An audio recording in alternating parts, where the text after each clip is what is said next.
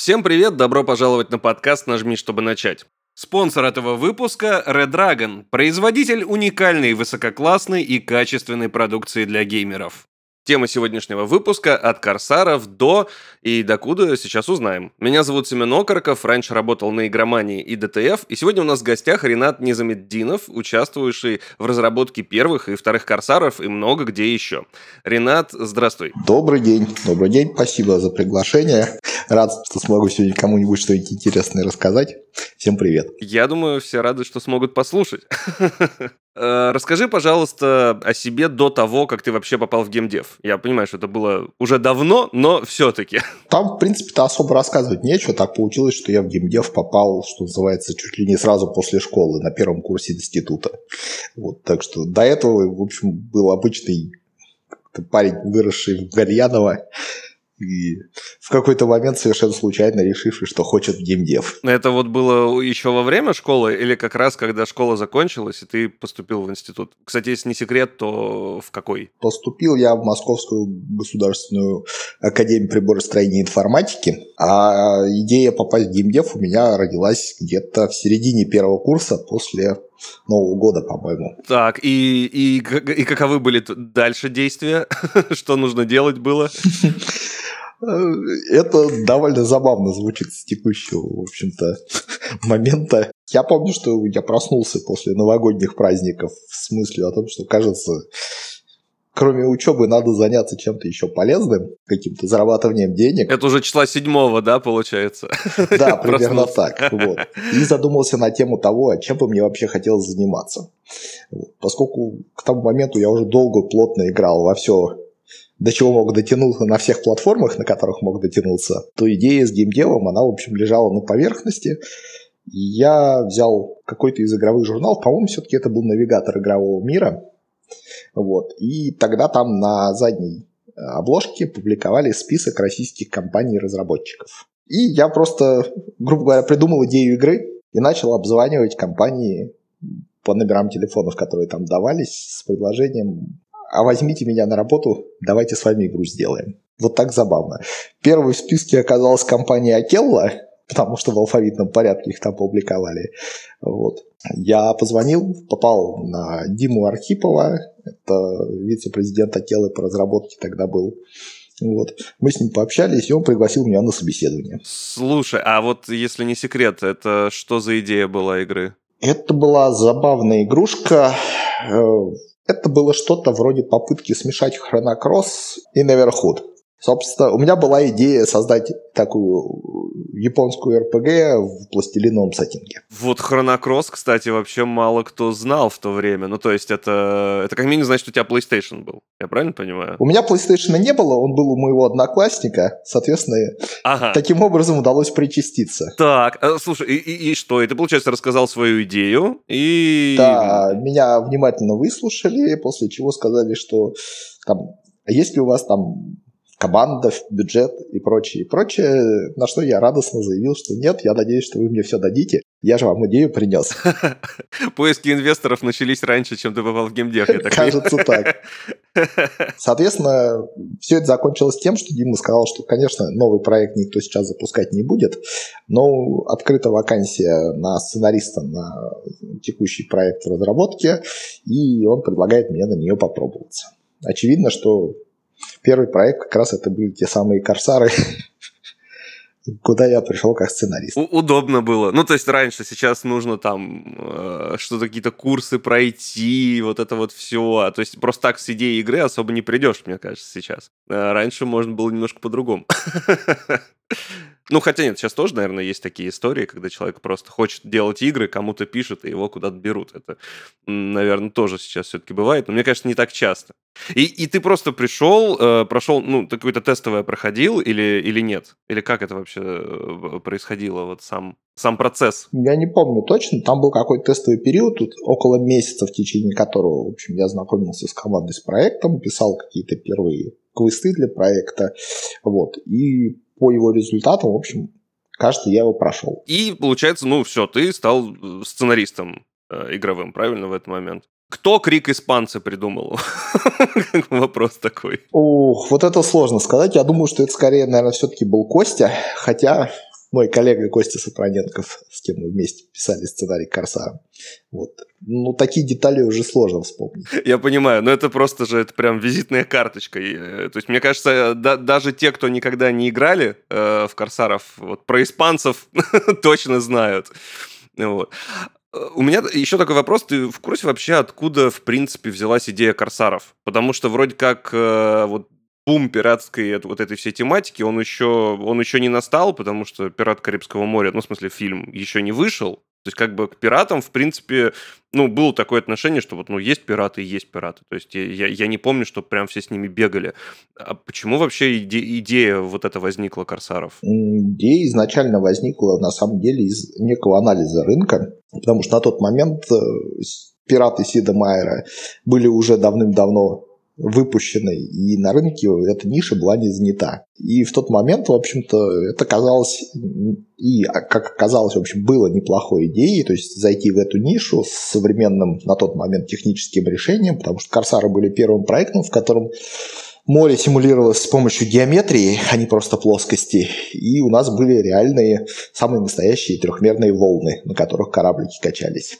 Вот это было тогда ноу-хау проекта. Mm-hmm. Ну, то есть киллер-фича такая, с которой э, да. Э, залетать, собственно, и планировали.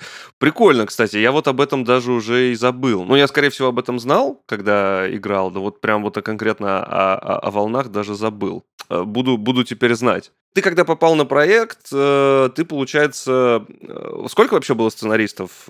Два? Два. Собственно, был старший сценарист, это Костя Сапроненков, мой коллега.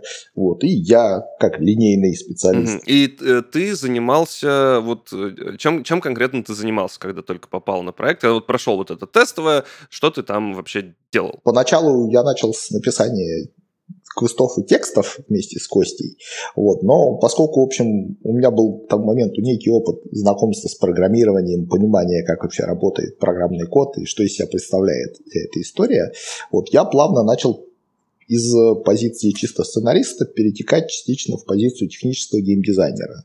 То есть э, скриптовать квесты, э, скриптовать какие-то там локации, грубо говоря, писать конфиги, что в них входило, разбираться с пользовательским интерфейсом и вот всем, что, в принципе, требует некого понимания того, как работают компьютеры, но не требует серьезных знаний по программированию. Как ты думаешь, э, в чем вообще причина того, что Корсаров так хорошо встретили? Ну, наверное, не только в волнах, хотя, в принципе, конечно, технические штуки это очень важно. Я, я люблю всякие проекты с э, какими-то уникальными фишками, но, тем не менее, почему Корсары вот настолько сильно ну, хайпанули, скажу так. Э, почему так получилось? На самом деле, в то время, в общем-то, с учетом того, что наш геймдев только зарождался как таковой, любой крупный отечественный проект, который был более-менее похож на хорошую игру, уже очень позитивно воспринимался.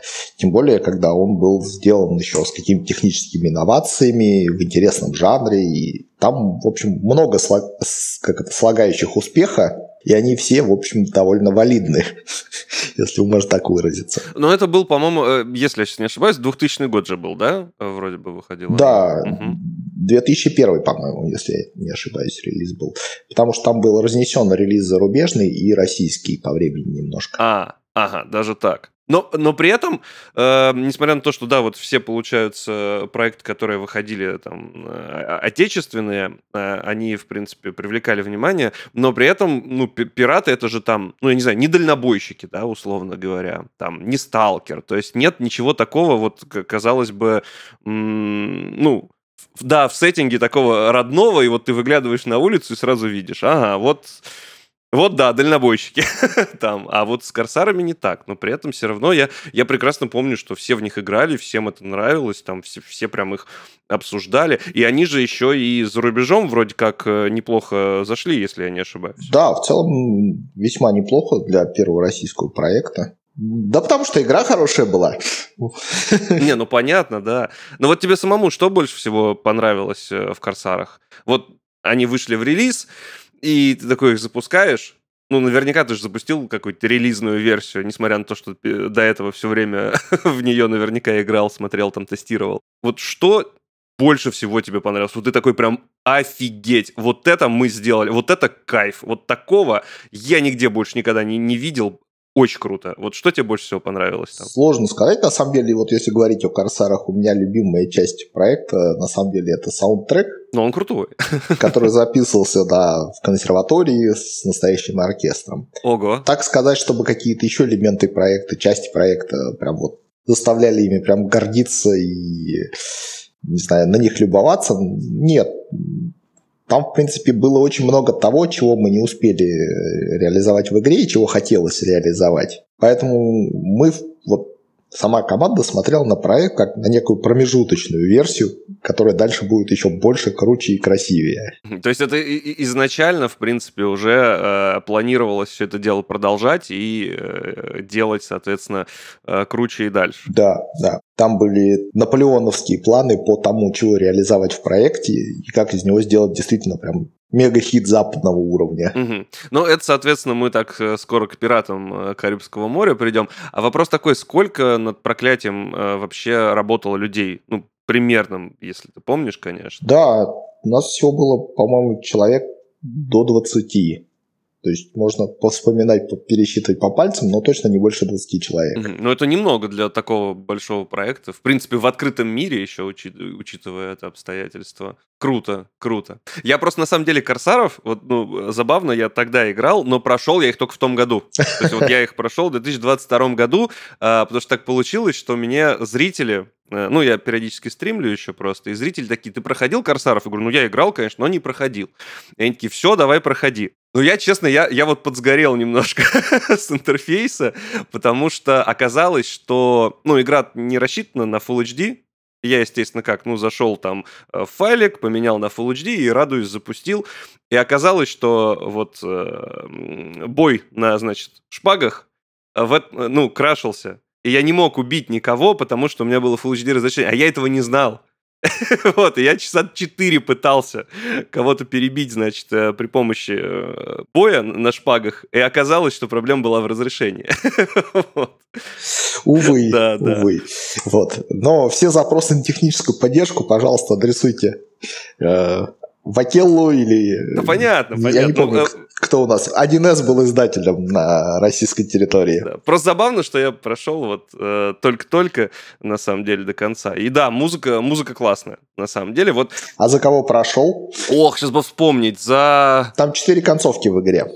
За пиратов и за каждую из наций. Англия, Франция, Испания. Не за пиратов, за Испанию, по-моему. Вот я кому вначале пришел, с Давой прошел. За Испанию, скорее всего. Но на самом деле она даже сейчас играется неплохо, вот если не брать всякие технические э, штуки разные. Вот. И учитывая, что столько людей ее делало, ну, в плане немного, это прям круто на самом деле.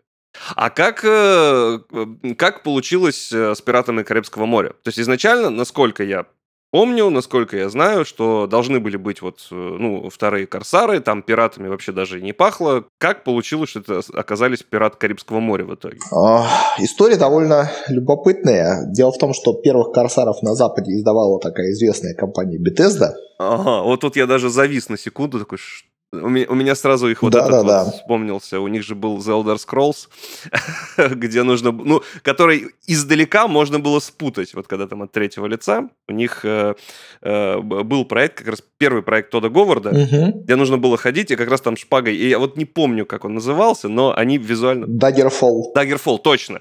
И они визуально прям похожи были. Это, это я точно помню. Э, так, Bethesda издавала, и... Вот. И предполагалось, что Bethesda будет издавать и вторых Корсаров на Западе. И где-то после, наверное, года разработки э, вторых Корсаров с момента старта, Bethesda пришла с историей того, что, а вы знаете, а у нас есть лицензия пиратов Карибского моря. Это большой диснеевский title. И давайте вот у вас есть море, у вас есть пираты и все прочее, давайте сделаем пиратов Карибского моря. Удобно. Да, то есть изначально, э, на самом деле в тот момент э, команда не сильно вдохновилась этой историей, мы очень горели желанием реализовать то, что у нас было в головах, и наши творческие амбиции реализовать во вторых «Корсарах», но сейчас как бы совсем приобретенным опытом, прекрасно понимаешь, что это отличный был так называемый бизнес-opportunity. Ну да, да, как бы продажи, я думаю, поднялись бы даже если бы просто название поменяли, ничего в игре бы не меняли, в принципе. Скорее всего. Но изначально, я так понял, значит, э, все такие, что за ерунда, мы хотели делать одно, а нам тут говорят делать другое. Да, и в принципе, в общем, довольно много было обсуждений, когда мы пытались понять, как это превратить в то. Вот, потому что Корсары вторые изначально строились на принципах открытого мира, игры песочницы, с возможностью игроку, в общем, творить любую дичь в рамках игровых механик мира. А «Пираты Карибского моря» — это все, на самом деле, достаточно сюжетный был проект, и там требовалось провести игрока по сюжету, рассказать ему какую-то историю, связанную непосредственно с э, сценарием «Пиратов Карибского моря». И самая интересная история выяснилась уже сильно позже, после того, как мы начали, утрясли какую-то концепцию и начали переделывать «Корсаров Пиратов Карибского моря», где-то через полгода после смены курса паровоза оказалось, что у Bethesda есть лицензия на непосредственно бренд, но нет лицензии на использование образов персонажей фильма. Я, я понимаю. Я просто представляю, какие лица в этот момент были Макеля. Типа, что? Это, ну, а, а об этом, естественно, сообщить забыли, как бы, я так понимаю. Я затрудняюсь сказать, забыли, намеренно не сообщили и так далее. Но, в общем, когда мы показали... Джека Воробья? Э, модельку Джека Воробья, совершенно верно в Бетезду, которую мы долго, ее, наверное, лучший наш трехмерщик где-то недели две вымучивал, чтобы она была прям красивая, очень похожая на Джонни Деппа и прочее. Мы отправили в Бетезду, на что нам написали, ну, знаете, да, но Джека Воробья в игре быть не может. А также всех остальных, да, я так понимаю? А также всех остальных. Когда мы спросили, а как, а почему, нам сказали, ну, Понимаете, придется платить за это Джонни Деппу и всем остальным, а мы столько платить не хотим, поэтому... А можно нам «Пиратов Карибского моря» без Джека Воробья? А нельзя было просто, ну, то есть взять э, персонажа, но поменять внешность? Как вот, я не знаю, там, например, вот игра про, я помню, про Джейсона Борна выходила, и там Мэтт Деймон сказал, что я не хочу там игры, это значит жестоко, то ли дело фильмы, где я всем руки ломаю, а вот игры нет. И тогда Сиера, по-моему, сделали игру, где был, ну, был Джейсон Борн, просто он был не Мэтт Деймоном, а ну, каким-то другим э, актером. Так нельзя было так сделать? Ты знаешь, я сейчас не знаю. В принципе, идея это, в общем, здравая и достаточно неглубоко лежит на поверхности, но в тот момент то ли нельзя было сделать почему-то, то ли просто никто не додумался. Как бы, к сожалению, вот этот вариант не рассматривался, насколько я помню. Так, и, и, и произошло выкручивание ситуации. Каким образом? Нам пришлось придумать какой-то очень странный сюжет с отдельными персонажами, но непосредственно связанный с историей с черной жемчужиной и проклятым золотом, вот, который, в общем, скажем так, неким параллельным курсом развивался с опорой на ключевые точки фильма. Угу. Ну, то есть там даже не было, по-моему, что Барбаросса капитан, то есть там по-моему, этого не было, да? Возможно, где-то в текстах мелькало, но вот так, чтобы это показать в игре там, непосредственно самого капитана какое-то противостояние с ним, да, это все отсутствовало полностью.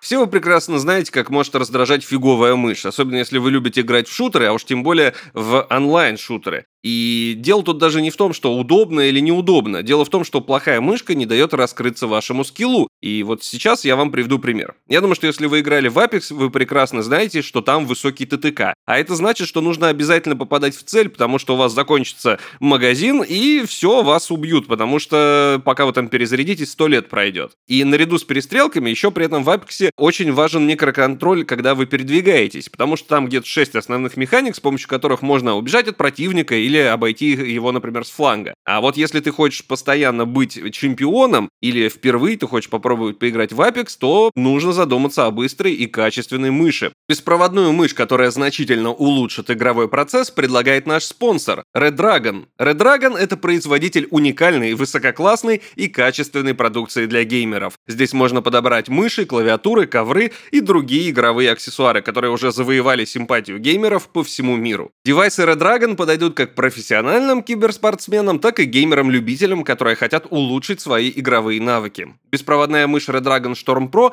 подойдет для игроков, которые ценят скорость, стабильность и комфорт. Из основных характеристик – топовый оптический сенсор PixArt PAW3335, удлиненные тефлоновые ножки и аккумулятор увеличенной емкости. Благодаря разрешению в 16 тысяч DPI можно значительно прокачать прицел и маневренность. Супер бонус – собственное игровое ПО и крутейшая RGB-подсветка. Среди игровых аксессуаров с аналогичными фичами продукция Red Dragon выделяется доступной ценой при отличных игровых характеристиках, что делает их товары отличным выбором для самых требовательных геймеров. Узнать больше о беспроводной мыши Red Dragon Storm Pro можно по ссылке в описании, а специально для вас с 1 по 30 июня на сайте Озон действует промокод RDSTART на дополнительную скидку 20%.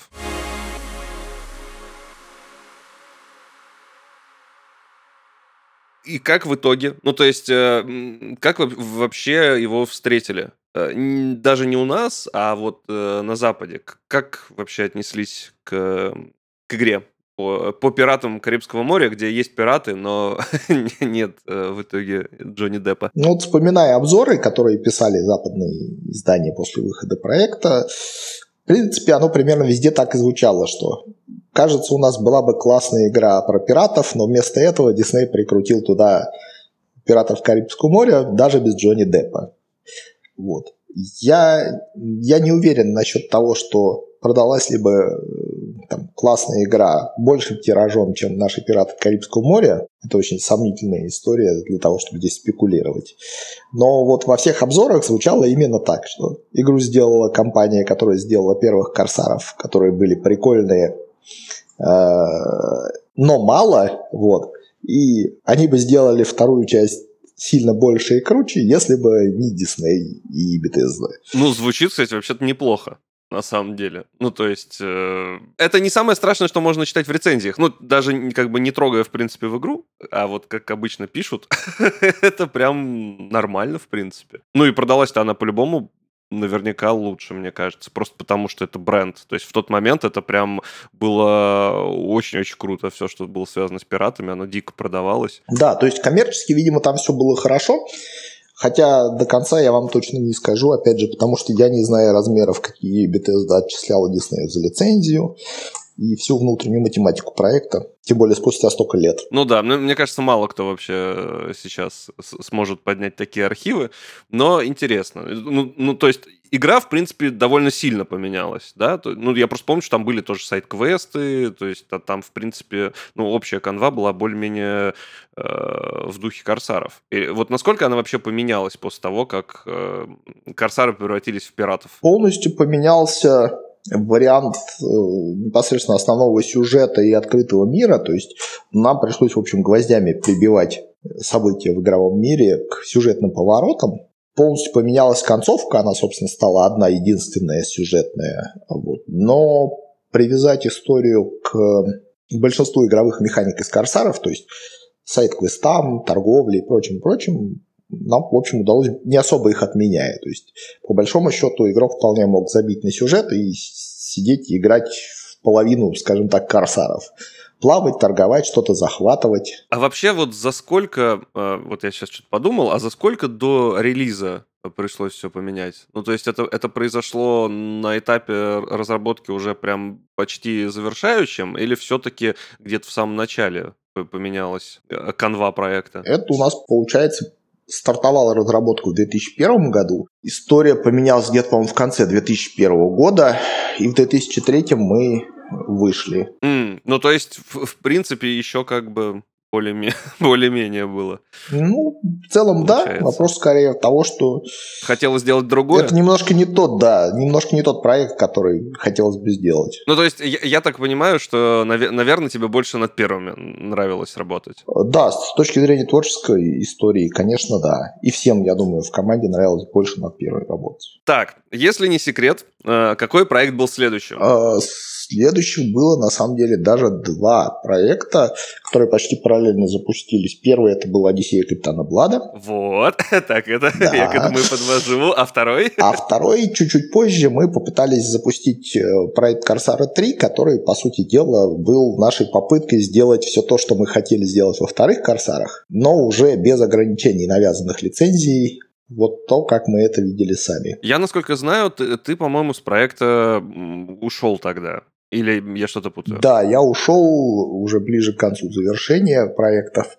Вот. В принципе, начиная оба этих проекта, я ни один из них, к сожалению, не довел до конца. Ну, как мы знаем, э, с Капитаном Бладом вообще не получилось. Ну, то есть, как бы получилось довести до конца, но игра-то в итоге так и не вышла. А с Корсарами? Что вообще не так с Корсарами пошло? Потому что их вроде бы встретили не особо радужно в итоге. С Корсарами, на самом деле, произошла очень простая история поскольку в рамках компании фокус строился именно на Капитана Блада, и он казался центровым и самым важным проектом компании, то на Корсаров третьих э, ресурсы выделялись, что называется, по остаточному принципу. И это, в общем, тоже был один из моментов, почему я, в общем, в тот момент решил, что, наверное, я ухожу не хочу заканчивать проект. Ну, понятно. Ну, в, в принципе, так обычно и бывает, если какие-то силы кидают на один проект, на второй там остается по, по остаточному принципу. Вот. Э, и, и, и не часто, как правило, эти проекты стреляют, к большому сожалению. Насчет Капитана Блада. Я, я вот не буду, естественно, уже там э, спрашивать про всю эту историю, там, почему отменили релиз, там, почему вдруг он всплыл и так далее. Это уж там тысячу раз все обсудили, все рассказали и пытались там на, на, найти какую-то правду. У меня такой вопрос. Э, вот когда его, там, я не помню, год три назад, да, он, по-моему, всплыл вдруг неожиданно, прям вот этот, э, не знаю, э, золотой диск. Э, тебе было интересно читать про то, что пишут люди по поводу Капитана Блада? Что вот он вышел в итоге все-таки, хоть и таким образом, люди в него все-таки поиграли и как бы принесли какой-то свой фидбэк. Тебе было интересно вот это все изучать, смотреть, читать? Ну, прям изучать, смотреть, читать, наверное, нет.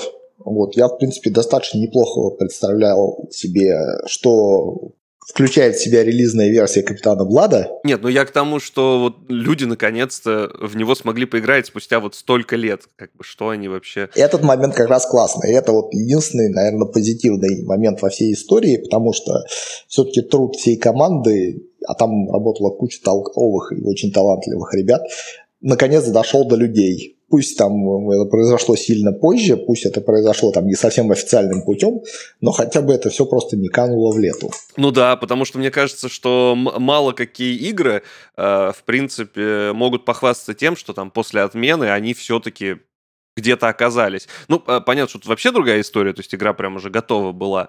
Но мне вот всегда прям интересно изучать какие-то вот э, проекты, которые когда-то там почему-то отменили, и вроде бы где-то вот там есть какая-то играбельная версия, но в нее никто не может поиграть. Поэтому я прям с огромным удовольствием все это читал, ну, потому что это же прям такая легенда была. Капитан Блад. Про него все знали, все его хотели, и все не понимали, а что, случи... что случилось, что пошло не так. Вот, и в итоге э, мне прям эта очень история понравилась на самом деле. Ты вот, получается, где-то там в районе Капитана Блада, как ты сказал, и там третьих корсаров, ты э, из Акелы ушел. Чем ты, собственно, за- занимался и, и чем сейчас занимаешься, если не секрет? Ушел я тогда в компанию Avalon Style, Славе Гордееву, тоже делать игры, естественно. Следующие, по-моему, 4 года вместе вместе работали над разными проектами. Там были и пошаговые стратегии, и шутер, который, к сожалению, не увидел свет. А что за шутер, если не секрет, опять же? Шутер был... Назывался он «Контакт». Он, в принципе, пытался немножко в тот момент предвосхитить идеи такого проекта, как Among Us, сейчас достаточно популярного, когда игрок в э, составе команды пытался на неком плацдарме, лабиринте обнаружить вторженца и уничтожить его быстрее, чем тот обнаружит и уничтожит, э, собственно, команду, которая за ним охотится. Ну, звучит, э, в принципе, интересно. Увы, э, там как бы в какой-то момент в 2008 году наступил у нас экономический кризис, и 1С, который был заказчиком и издателем игры, начинал сокращать финансирование проектов. Вот мы попали под сокращение. Ну да, у, на, у нас довольно сложно, мне кажется, что-то что делать такое, потому что в любой момент может случиться очередной кризис, и все отменят. Понимаю. Так, э, как, как дальше э, дела развивались? В принципе, там достаточно был богатый творческий путь. от э, Avalon Style я ушел в Astrum по приглашению Лени Сиротина. Отработал там, по-моему, полгода э, в момент, когда Astrum был куплен Mail.ru. После этого ушел полностью выгоревший в общем-то, ушел из Mail.ru в никуда и год сидел дома, занимался всякой ерундой, выдыхал и приходил в себя. Ну, это тоже полезная штука, на самом деле. Да, я просто к тому моменту понял, что дальше я что-то осмысленное делать не могу. К сожалению, у нас достаточно типичная история, которая называется выгорание в индустрии. Угу. Вот, и этот год был действительно нужен. После чего вернулся в Mail.ru на проект Аллоды, занимал, менеджер запуск колодов в Китае и через год ушел, как ни странно, вообще из игровой индустрии э, делать э, интернет-сайт лотереи Победа. Интернет даже не сайт, а сервис. Ага. Это, это получается, когда было? Это был 2000 11 по-моему, год. Или 12 Так, и, ну, ты в игровую индустрию-то вернулся? Да, через полтора года вернулся в игровую индустрию, потому что я понял, что как-то меня очень сильно тянуло обратно. Что как-то лотерея вроде бы не так интересно, наверное, было. Да, совершенно верно. Так, и, и, и, и каков, э, каков был камбэк, как ты вернулся? Вернулся я, собственно, в проект компании Crazy Panda, назывался он Доминатор, вот, и полгода мы его пытались вывести на как-то коммерческий успех. Получилось? К сожалению, нет. Там, в принципе, с моей точки зрения, были изначально неразрешимые проблемы в идеологии проекта, но как-то разные мы способы попробовали, к сожалению, не сработало. Это, э, это же мобильная, да, штука, если я... Нет, это была браузерка. Да, я это все в, в, в одну штуку объединяю у себя в голове немножко, вот, э, прости мне, пожалуйста, такое. я как бы разделяю, короче, большие платформы и вот э, браузерки и мобилки в одну штуку. Это ни в коем случае не значит, что я как-то плохо отношусь к мобилкам, я сам в них как бы поигрываю периодически, вот, и они нужны, и насколько я знаю, прибыли они приносят гораздо больше, чем какие-нибудь AAA продукты, вот. Но у меня они почему-то делятся на, на одну штуку браузерки и мобилки. Я не знаю, это, это неправильно так делать? Да нет, на самом деле. Просто браузерки это все равно большая платформа, это ПК в первую очередь. Мобилки это мобилки. Они, конечно, совершенно разные проекты, но при этом, да, равноценные. И сказать сейчас, что там вот консольные AAA это настоящий геймдев, а мобилки это не геймдев и вообще как-то что-то неприличное с фри-то-плеем, ну, наверное, нельзя, потому что мобильные проекты по сложности, в принципе, догнали во многом большие игровые проекты. Ну, так э, мне кажется, сейчас так уже никто и, в принципе, не рассуждает. Ну, то есть это такая достаточно уже э, пережиток прошлого. Возможно, да. Так, а что, что было дальше? Мы приближаемся куда-то вот к сегодняшним, короче, дням.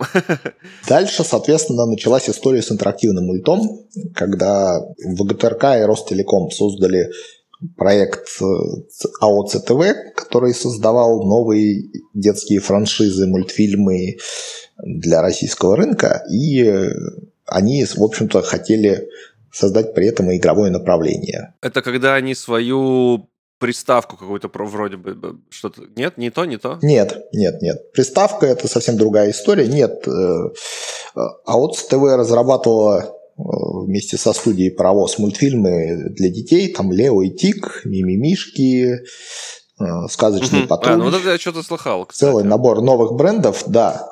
Вот. И э, в рамках этой истории было желание построить э, кроссмедийную поддержку с точки зрения игровых продуктов с теми же образами, с теми же брендами. Вот этим я и ушел заниматься. И, и, и как там? Там, в принципе, было очень клево, весело и позитивно. Это заняло 4 года. За 4 года было полностью создано направление разработки игровых продуктов для мобильных платформ. Мы выпустили, по-моему, почти под три десятка детских игр на iOS и Android. Солидно. И законч... да, закончилось все это в 2018 году, когда там совпало, в общем, несколько событий одновременно, то есть э, сменили руководство в АОЦТВ, кто всю эту историю вел. Ко мне пришел мой текущий партнер э, со словами «давай мы будем делать игры сами, а не для кого-то». Вот. И э, у меня, в общем, сформировалось четкое понимание о том, что дальше развивать историю с детскими играми, наверное, некуда. По крайней мере, с моей точки зрения. И, соответственно, э, сейчас переходим к настоящему. Сейчас у нас получилась такая история, что я э, запустил с партнером собственную игровую компанию, которая разрабатывает на мобильные платформы новый игровой проект, который, по сути дела, представляет собой смесь Overwatch с Brawl Stars. Так, э, ядерная смесь на самом деле звучит.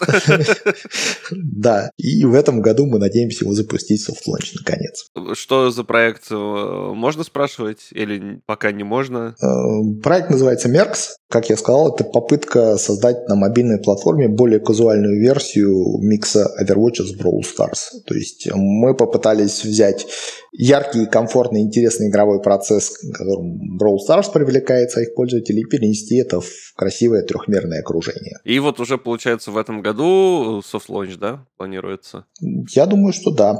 Да. Ну, с этим успехов. Звучит как, в принципе, классная штука на самом деле. Спасибо большое. У меня есть еще один вопрос, такой заковыристый, если ты не против. Что там вообще э, случилось э, с возвращением корсаров, там вот с, э, с черной меткой? Это что вообще была за история?